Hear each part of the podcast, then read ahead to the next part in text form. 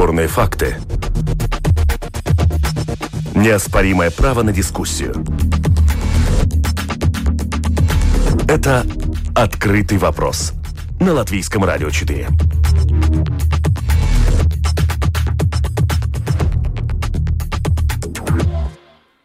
Здравствуйте, уважаемые радиослушатели. Вместе с вами в эфире Латвийского радио 4. Дискуссионная программа «Открытые вопросы». Меня зовут Роман Шмелев. И, как всегда, э, в это время по понедельникам мы обсуждаем самые заметные международные события. Э, вместе со мной на прямой э, связи политолог Филипп Раевский. Здравствуйте. Здравствуйте. И политический обозреватель, журналист Марис Зандерс. Здравствуйте. Здравствуйте. Э, начнем э, нашу сегодняшнюю программу мы с обсуждения э, темы войны с памятниками, которая сейчас наблюдается в различных странах, в частности в Британии, в Бельгии, в некоторых городах США в рамках борьбы с расизмом снесли или осквернили несколько памятников различным историческим лицам. Среди них ну, вот, довольно яркое свидетельство произошло в Бристоле, в британском городе, когда э, статуя Эдварда Колстона была э, э, сброшена в, местную, э, в местный порт, в акваторию, но впоследствии была э, поднята со дна и отправлена в музей. Э, тоже происходит и в некоторых американских городах. Вот, например, статуя Колумба была в Бостоне обезглавлена, в городе Ричмонд потоплена примерно таким же образом, как статуя Колстона. Что это все может значить? Господин Раевский, как вам кажется? Ну, я думаю, что борьба с памятниками это ничего не новое. Это как бы э, все время происходит в мире, все время меняются памятники, все время кому-то что-то не нравится, меняются названия улиц, меняются названия городов. Э, мы это, ну, как бы видели, когда Советский Союз тоже целый ряд памятников было убрано. Ну, может быть, это не настолько большое происшествие, как, как мы переживали, но вот в этом случае это просто просто какая-то, ну, памятник это символ, это символ, э, символ эпохи, символ э, каких-то каких вещей, которые происходили в истории и, и, и э, это чаще, очень часто люди, которые в этом процессе участвовали активным образом. И в этом случае вот э, высказывают таким образом, вот нынешнее, нынешнего времени люди высказывают свое мнение о том, что происходило в это время, и э, о людях, которые в то время были, как бы считались выдающимися, и которым в то время сочли нужно создать памятники. Я думаю, это ничего не новое. Если мы смотрим, например, в Древнем Риме, там вообще Э, моментами только голову меняли памятникам даже на, на туловище, чтобы лишнее не, не, не тратить деньги, не, не, не трогали, только голову меняли. Так что я думаю, это ничего не новое. И, ну, жалко, что очень часто люди, может быть, даже невежественны, которые э, скверняют памятники. То, что Черчилля расистом назвали, ну, это, например, в Лондоне – но это просто и невежество. Я думаю, это тоже часть, часть как, как всегда, таких процессов, невежество и грубость. Ну вот, не, так сказать, так в глубину веков далеко не уходя а, и не, говоря не про Римскую империю, а, скажем, про последние годы, буквально в 2017 году была похожая история в э, Америке, когда, в общем, то же самое происходило с монументами героев, э, что называется, героев Юга, которые, насколько э, известно, очень по-разному воспринимаются э, американским обществом. Одними, одни считают их герои, героями, другими, на, наоборот, э, завоевателями, разрушителями. И, соответственно, э, вот похожая история происходила и тогда, когда памятники некоторые а, переносились в музеи, некоторые памятники разрушались. Господин Зандерс, как вы воспринимаете вот, это, вот, это, вот эти явления, что они значат про наше время, в котором мы живем? Ну, время как время, но время придурков. Так, ну, поясните, смысле... пожалуйста. Ну, что там объяснять? Ну, я сам по образованию историк. И то, что мне какие-то персонажи в истории не нравятся, это не значит, что надо разрушать памятники. И если надо, скажем, объяснять, скажем, детям историю, то это можно делать не разрушая памятники, а посредством школьного образования рассказать, что вот эти дядьки, плохие дядьки, и все. Зачем разрушать памятники, я не понимаю. То есть э, вы предлагаете в данном случае менять контекст, скажем, да, или как? Ну, конечно, потому что всегда можно, время меняется, акценты меняются, все это понятно. Можно всегда действительно, может быть, сделать другие акценты, скажем, а, в образовательной системе. Ну, вот, скажем, все это, все это леволиберальная белиберда, которая, скажем, даже унесенное время, э, ветер, унесенные с ветром, э, на время остановили стрим, потому что там, видите ли, в этом районе, в, в этом романе как-то неправильно подана американская история. Ну, это какая-то какой-то маразм. Э, ну, то есть, э, это на самом деле, вот мы сейчас говорим, да, о, проблеме, скажем, в контексте а, антирасистского движения, но при этом. Э, конечно, вопрос истории, вопрос памятников, он для Латвии тоже очень является актуальным. То есть, да. каким образом сделать так, чтобы разные взгляды на а, тот или иной исторический процесс не приводили к столкновению и вот такому яркому выражению, осквернению а, памятников. Как вам кажется? Нет, нет вы понимаете, ну, э, единого взгляда на историю никогда не будет, э, потому что это тогда уже какой-то немножко тоталитаризм. Э, люди имеют право на разные взгляды. Но, скажем, ну как вам объяснить? Мы, мы конечно, рано или поздно тогда идем на, на, к вопросу насчет Второй мировой войны, но, но давайте другой, скажем, пример. И в Риге, и, и в Сталине во время э, царского правления, во время русификации построили вот эти кафедральные соборы в самом центре города. Ну, потому что это был такой показательный политический жест со стороны царского правительства. Ну и что теперь будем делать? Сносить эти кафедральные соборы, потому что они как-то портят э, э, самое, ну, э, панораму э, европейского города, хан, хандовского города Риги или Таллина. Ну, можно, конечно. И, кстати, такие призывы были и в Эстонии, и в Латвии. Но я не, я не считаю, что это правильно. Угу. Мы, мы можем э, просто интеллигентно дискутировать насчет разных интерпретаций истории. Господин Раевский, как вам кажется, вот это возможно, э, скажем, переоценивание истории сделать таким образом, чтобы не приводилось, э, не, это не выражалось в уличном протесте в такой, в такой скажем, горячей ну, форме? Не, уличные протесты это ничего не страшного, а вот э, кощунство э, и, и уничтожение исторических каких-то ценностей это сопутствует всегда э, низким уровнем образования и э, низким понятием того, что происходило. И это и есть то, то, что мы видим. Чем менее образованная э, толпа, тем она, конечно, радикальней занимается уничтожением, уничтожением Но... каких-то ценностей.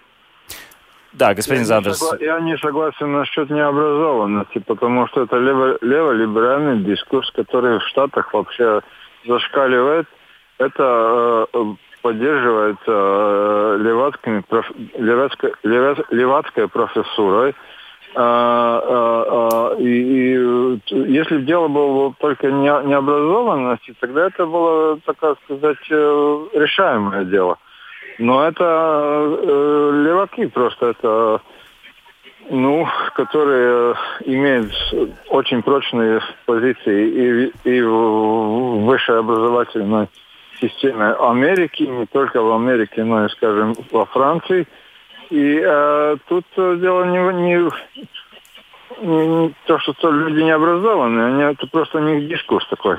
Э, господин Зандерс, вот э, вы призвали дискутировать, да, а, тут наши слушатели задают вопрос э, через сайт lr4.lv, там есть кнопка «Написать в студию». Так вот, а стоило ли в таком случае оставить, например, памятник Ленину и дискутировать сейчас на эту тему, скажем, о роли Ленина в истории Латвии? Ну, мне, в принципе, он, он, он бы как бы э, этот вопрос ну, нерелевантен, потому что ну, он, он могли бы оставить, но в любом случае его сняли. Но то, что, то, что скажем, можно дискутировать насчет э, роли Ленина, можно, а почему бы нет? Uh-huh. А, и можно и насчет, ну, куча вещей, которых можно обговорить. Э, возвращаясь к э, антироссийскому движению, а Колумбу за что досталось? Потому что он, потому что он в, диску, в дискурсе э, левацкой интеллигенции он принес рабство новый мир. Вот и все. Да, но вместе с тем он этот мир как бы и открыл, то есть тут без одного ну, не было бы другого. Да, но дискурс такой, что он причинял вред потому что, как сказать, эта история уже, не знаю, э, тянется с Руссо или, или с, не знаю, 18 века, что вот есть прекрасные э, э, э, народы, которые, которых э, белый человек испортил. Господин Раевский, как вам кажется, да, в, в, за что Колумбу достанется или достается уже сейчас? Но я все-таки э, буду продолжать линию невежества. Я думаю, что одна часть тех, которые э, ломали Колумба, они э, до конца и не знают, кто он такой, и почему он там. И я думаю, что у них очень мало понятий. Они, скажем так, очень часто не знают, ну, что такое Европа, куда еще, что такое Испания или Португалия, и откуда приехал Колумб. Так что я думаю, что это большая часть невежества, и тогда, когда у тебя невежество зашкаливает, тогда ты людям можешь э, все, что хочешь рассказать. Если мы помним достаточно четко, это похоже на том, как во время культурной революции в Китае убивали э, воробьев, которые как бы поедали э, урожай. И потом удивлялись, почему, почему, э, почему когда нет воробьев урожая, просто э, всякие насекомые пожирают. Так и тут ты невежественным людям можешь любую идеологию, любые самые глупые идеи насадить. И почему бы не уничтожить Колумба? Почему бы? А кто он такой вообще? Какое он имеет значение с нами, современными людьми? То есть я правильно понимаю, что вы склонны воспринимать вот это сейчас э, вот это движение по борьбе с различными э, памятниками как некоторое такое проявление агрессивной, неуправляемой, скажем, вот сопутствующей э, общему протесту, ну, скажем, да, действиям, да, вот которые сопровождают. Да, да, да, конечно, там есть идеологическая составная часть. Тут не, не, я тоже с Марисом согласился, но, но ты такую вот невежественную идеологию не можешь насадить, если люди сами мыслят и сами имеют э, ну, свои, свои, свои мысли, свое и образование. Чаще всего очень хорошо этому поддаются такой манипуляции – а, толпа, которая невежественна. Э, господин Зандерс, э, а правильно ли я вас понял, да, что э, вы считаете, что это, скажем, один из, скажем, способов или этапов переоценки, в общем, американской истории и мировой истории, в частности? Ну да, но он как-то однобокий получается по-любому. Это тоже не только в Америке, но это в Европе тоже то же самое мы, мы уже проходили, потому что, ну, а после Второй мировой войны, ну, по, по понятным причинам, прошла переоценка, вот как мы вляпались в нацизм Европа. Хорошо, но это в любом случае, ну, как бы вылилось во то, что все, что, скажем, словосочетание правый интеллектуал э, уже получается ругательным словом, хотя я не вижу ничего ругательного. Я, я, я к тому, что, скажем, ну, вот все, все это все это вертеп, который ну, вокруг Хейдегера как философа или других мыслителей, Юнгера как писателя, это, ну, мы пошли в какой-то настолько налево, что это тоже никуда не годится. Э, расширяя контекст э, этой проблемы, э, Трамп начал, заявил о том, что готовит реформу полиции после массовых протестов. Можно ли считать, что это как-то снизит уровень напряженности в американском обществе? И, а, скажем, у, таким образом идет навстречу а, протестующим. Господин Раевский, как вам кажется? Я думаю, что самое главное, что может поменять э, контекст, это э, если будет решен вопрос безработицы. Потому что тут все-таки надо смотреть э, политэко- ну, э, контекст того, что происходит. В, э, в Америке сейчас исторически очень высокая безработица, очень высокая. Э, они давно не, такого не видели. Плюс еще они отсиделись от дома, то есть э, у них все-таки было намного жестче в больших, ну, большой части Америки жестче условия, чем, например, у нас в Латвии. Надо было сидеть дома, нельзя было выходить. То есть, представляете, люди э, отсиделись дома, потеряли работу, потеряли доходы, кредиты надо э, отдавать, и в этой ситуации, конечно, левые идеи, идеи, что найти надо какого-то врага, которого, которого надо снести, идеи «давайте а, разграбим богатые магазины», они всегда, всегда имеют очень хорошую почву. И в этой ситуации там можно как хотеть менять полицию, конечно, можно вообще перейти на, на, на а, а, какие-то ну, идеи, ну, какие-то конструкции, которые были созданы во время коммун, э, военного коммунизма, например, э, в России, в Советском Союзе, э, Советской России, конечно, там исторически есть очень много материала, на что можно перейти, что может лучше быть, чем полиция нормальная, но я думаю, они быстрее всего все-таки э, к этому не пойдут, а пойдут в сторону того, что, может быть, полиции что-то немножко поменяется, но в основном они должны выжидать, чтобы стартовать экономику, чтобы ну, опять была занятость, и людям не было времени заниматься заниматься всякими глупостями, чтобы они могли работать, себя покормить, семью покормить, кредит отдать. То есть реформа полиции второстепенно, первостепенно то, каким образом э, э, американское правительство справится с последствиями да, коронакризиса. Да, однозначно, однозначно. Я думаю, что это самое главное, потому и Трамп все-таки заявлял о этих больших э, вливаниях денег, чтобы ты можешь успокоить человека, покормив его, скажем Господин Зандерс, как вам кажется, что может стать э, финалом э, или промежуточным итогом тех протестов, э, которые мы сейчас наблюдаем в США? Ну, по-моему, ничего, ну, ничего особенного, потому что ну, это не первый, не в последний раз. И, конечно, ну, как бы ну, если ну, возвратиться к вопросу насчет полиции, то ну, ну, интересно, потому что ну, альтернативные, то есть демократы в Конгрессе делают свои, как как, свой план реформы, а республиканцы, республиканцы в Сенате свой. И просто, конечно, интересно, как они будут э, состыковаться или не будут состыковаться, потому что, конечно, всегда имеет смысл что-то реформировать э, даже в полиции в Штатах, потому что, ну, там люди, я так понимаю, сперва стреляют, а потом думают. Ну, так же, как и другие товарищи в этой, в этой стране. Так что реформа, ну, наверное, необходима, но какой, какой там будет компромисс достигнут или не достигнут, ну, пока трудно судить. Спасибо вам большое, господин Зандерс. Вместе с нами был на прямой связи политический обозреватель Марис Зандерс. Мы продолжаем обсуждать самые заметные события международной политики в а, программе «Открытый вопрос». С нами остается Филипп Раевский, политолог. Господин Раевский, а, переместимся немножко южнее, в Латинскую Америку. Сейчас, а, несмотря на то, что Европа понемногу снимает меры ограничения коронавируса, тем не менее, вот Северная Америка и Южная Америка особенно, э, стали эпицентром пандемии. Э, Бразилия вышла на второе место по числу смертей от коронавируса.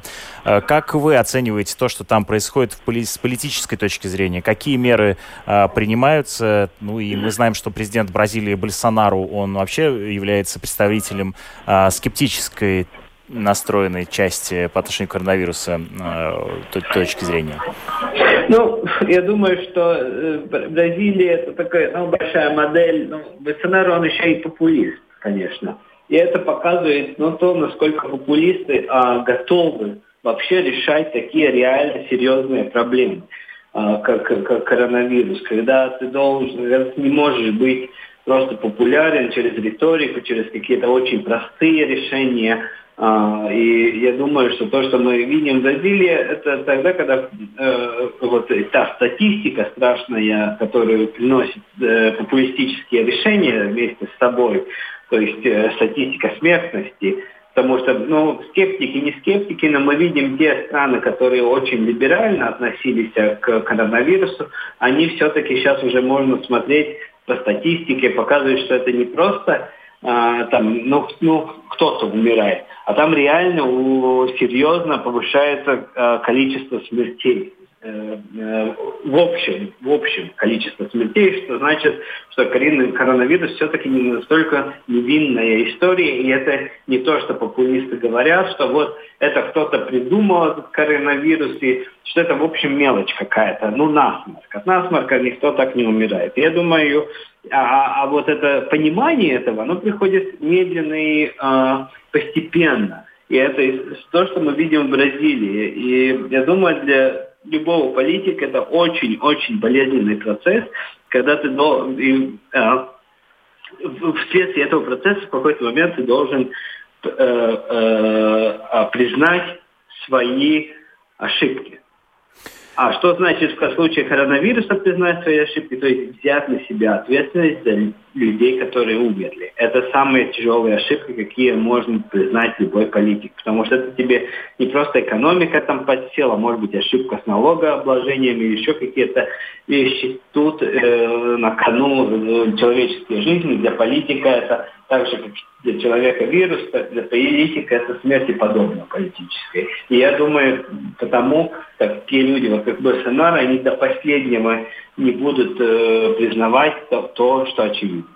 41 828 э, человек. Э, это на, э, на субботу, да, данные по Бразилии, жертвы коронавирусной инфекции. Вместе с нами также на другой линии политолог Вейкос Сполитис. Здравствуйте.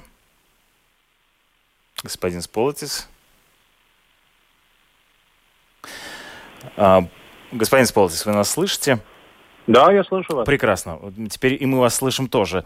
Э, как э, с политической точки зрения вы оцениваете э, реакцию властей Бразилии на коронавирусную инфекцию и то, каким образом она пытается ее ограничить, либо не ограничить?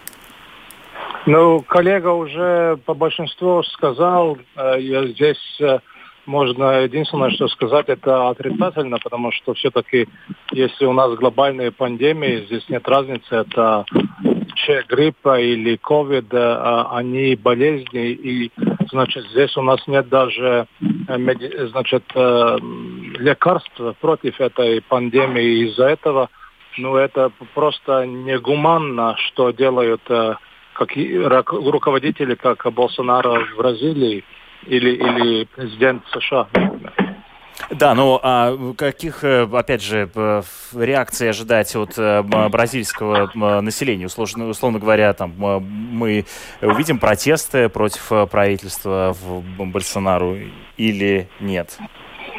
Ну, конечно, они же сами, бразильцы сами выбрали президента Болсонара президентом, так что перед этим мы видели почти две десятилетия руководства бывших, э, э, значит, коммунистов а, э, президентом Бразилии, так что возможно, что протесты будут. Единственное то, что теперь в ситуации пандемии люди понимают, что они так себя ложат под под возможности заболевать, так что это не так просто ответить, будут ли протесты или нет. А, но если мы смотрим, как это происходило, например, той же самой Италии или Испании, тогда э, я думаю, что зная, что э, коронавирус не исчезает из тропических э, э, значит, частей Земли, так что я думаю, что вероятность протестов не все так э, не, небольшая.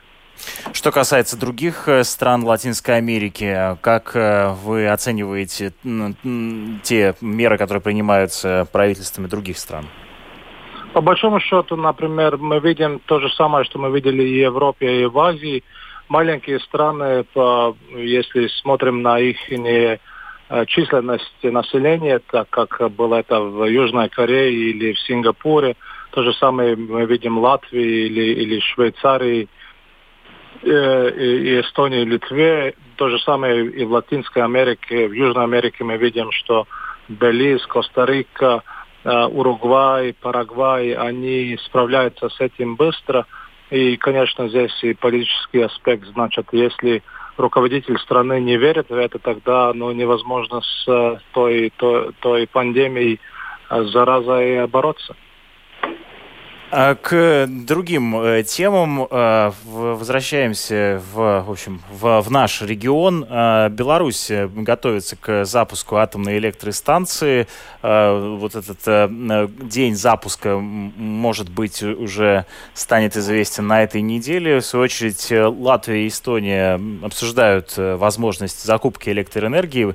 Вот и наш премьер-министр Кришнис Каринж заявил о том, что это один, одна из э, тем а, ближайших э, дней переговоров между балтийскими странами. В свою очередь, Литва категорически против а, выступает э, того, чтобы а, Беларусь запускала вообще, в принципе, атомную электростанцию и призывает Латвию и Эстонию выработать совместную позицию по этому вопросу, ну и, в общем, отказаться от, э, балтийск... от э, белорусского электричества.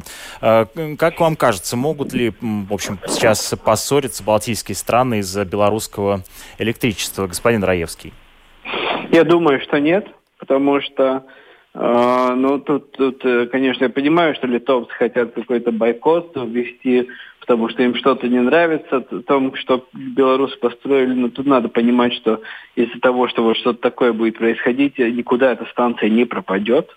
И в этом случае э, это уже как бы пройденный этап для самих литовцев. И в этой ситуации я думаю, что тут будет превалировать все-таки экономические интересы и вопросы, вопросы цен, и а, вопросы, а, опять же, двухсторонних отношений с Белоруссией, потому что мы знаем, что соотношения с Белоруссией очень разные у балтийских стран, особенно если мы смотрим Латвию и Литву, мы все время конкурируем очень серьезно за грузы, э, например, в транзите белорусские, и ну, тут, я думаю, будет реаль, реальная политика превалировать через идеологически э, этическую какую-то политику. Потому я думаю, что тут быстрее всего все-таки страны э, Балтии будут смотреть на этот вопрос э, через вот эту экономическую и от, отношений двухсторонних призму. А вот появилась новость о том, что Литва жителям двух самоуправлений э, будет э, раздавать таблетки с э, йодом на случай аварии на Островецкой АЭС. Это все как попытка подогреть общее настроение в литовском обществе? Или... Да, да, это однозначно. Но я, я, я хотел бы напомнить, что, что если, если смотреть на тот проект, который не, не совершился, то есть литовский атомный проект, он ведь тоже был, ну, в общем, например, для Латвии не, прием, не очень приемлемом месте, возле самой границы Латвии. Там также где Игналина был, возле, возле границы Латвии. У нас такие вот двухсторонние небольшие вопросы не всегда будут иметь место в отношениях, но я не думаю, что они будут кардинально менять отношения между странами, потому что мы помним тоже железнодорожную линию, которую снесли литовцы, потому что у них экономические интересы были. Но всегда такие какие-то мелкие моменты будут, но я не думаю, что это подорвет общее сотрудничество и отношения между балтийскими странами. Да, господин Сполисис, как вам кажется, может ли Островецкая АЭС повлиять на отношения внутри а, балтийских стран? Она уже влияет, но как э, коллега Филипп Сраевский сказал, что, конечно, здесь как бумеранг прилетел для литовцев обратно. Их не, не, как бы они не решились, э, мы не могли договориться э, на общую атомную станцию, которую они планировали э, строить, и где Таллин и Рига это одобряли, но наконец они не, не, не, не могли это сделать, из-за этого сейчас они должны идти такой чередом. И здесь, конечно, я думаю, что если мы смотрим в будущее, тогда э, я, я думаю, что нет, это не повлияет на наши отношения в большом плане, в стратегических планах, потому что это вопрос вообще только пяти лет. Это в 2015 году мы отключаемся от э, российско-белорусской электрической системы, э, мы внедряемся в центральноевропейскую электрическую сеть, из-за этого, конечно, до сих пор мы можем э, смотреть на вопрос, как мы покупаем электричество от этого единого рынка России и Беларуси. Конечно, здесь ты не можешь поставить какое-то э, маркировку на, на электричество, она идет из Беларуси или из России, она просто идет э, на, э, по проводам, и из-за этого, конечно, есть проблема. Но то, что закупки будут э, из, э, из России и Беларуси, это понятно. Единственный вопрос, который Таллин, Рига и Вильнюс должны будут вместе решать, это есть, есть ли в этом договоре и принципе всемирной организации торговли, потому что Всемирная организация торговли тоже трактирует вопросы. Это электричество произведено э, смотря на эти выбросы в атмосферу, и за это можно еще работать. Но это вопрос будущего. Так что сейчас я думаю, что стратегически это ничего менять не будет, но то, что отношения э, Вильнюса и, и э, Таллина и Риги попортят, это, это понятно. Да, ну а экономический аспект Латвии вообще выгодно закупать сейчас вот, некоторое время эту электроэнергию из Беларуси? Ну, мы это делаем, но вопрос опять, мы можем это покупать от Беларуси или от России, потому что мы же не можем поставить и увидеть, где электричество по проводам, которое приходит из России, идет. И, и это, это как бы договор есть, но я думаю, что для того, чтобы Вильнюс, Рига и Таллин Э, э, продолжительно работали вместе, конечно, будет договор с российской стороной, но, но в отличие с тем, чтобы был договор с Белоруссией, между Белоруссией и Латвией, я думаю, до этого мы не доходим. Да, э, господин Раевский, как вам кажется, то есть вот это вот это незначительная, да, скажем, история, и по, по большому счету она не повлияет на отношения внутри стран Балтии? Да?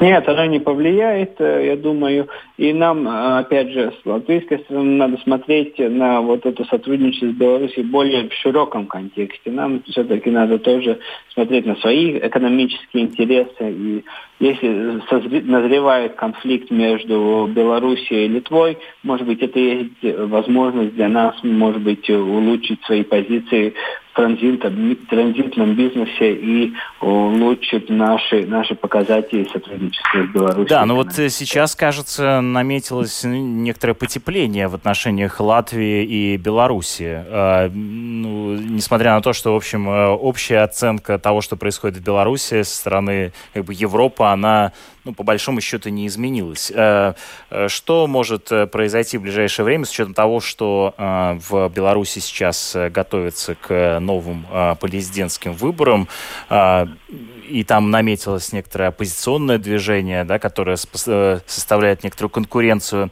Александру Лукашенко. Как вы оцениваете, могут развиваться сейчас отношения Латвии и Беларуси вот в контексте грядущих президентских выборов? Ну, тут конечно, ну да, президентские выборы, надо напомнить, что из-за вируса не, не, не случилось и не произошло, не произошел визит э, э, Александра Лукашенко, Лукашенко да. в, Латвию, в Латвию, да. И э, это, конечно, нехорошо, но я надеюсь, что после выборов мне очень мало верится, что там будет э, избран кто-то другой, как не он на следующий срок. Я думаю, что этот визит все-таки произойдет и это повлияет не только на наши политические отношения, но и на наши экономические, потому что исторически у нас всегда были лучше политические отношения с Белоруссией, чем Литвы, но почему-то экономически Литва э, имеет намного лучше экономическое э, сотрудничество с Белоруссией. Я думаю, тут есть вот это поле работы, э, чтобы, чтобы мы выровняли эту ситуацию и получили какую-то выгоду от этого. Да, господин Сполотис, как вам кажется, могут отразиться на выборы в Беларуси на отношения Латвии и Беларуси? Я думаю, что отношения у нас с соседями хорошие. Вообще мы должны иметь хорошие отношения с всеми соседями, но как это в старой поговорке, если э, ты танцуешь танго, у тебя должен быть партнер, и значит, э, и это составляет два человека. Так что э, с всеми соседями мы не можем дружить так, как мы это хотели бы. Но, конечно, э, увидим, что будет происходить э, в августе после выборов в Беларуси, потому что мы видим, что то, как эм, пандемия повлияла на внешнюю политику России, из-за этого, конечно, есть аналитики, которые говорят, что возможна эскаляция в той же самой Украине и аншлюс Беларуси в августе этого года. Ну, увидим, который из аналитиков больше прав в таком смысле, что шат, шат, эта вертикаль власти шатается и в России. Она, конечно, политика имеет большой вес и в соседней Беларуси, так что это тоже как бы влияет на то, какая динамика политики будет в Беларуси, и это, конечно, повлияет и наши отношения между Латвией и Беларусью. Спасибо вам большое за ваши комментарии и ваш анализ э, ситуации в мире. Вместе с нами на связи были политологи Филипп Раевский и Вейкас Политис. Э, благодарю вас, уважаемые радиослушатели, за то, что э, уделили нам свое внимание. В эфире Латвийского радио 4 прозвучала программа «Открытый вопрос». Ее провел Роман Шмелев, а, а продюсер программы Людмила Вавинская. Оставайтесь вместе с нами. Впереди вас ждут новости.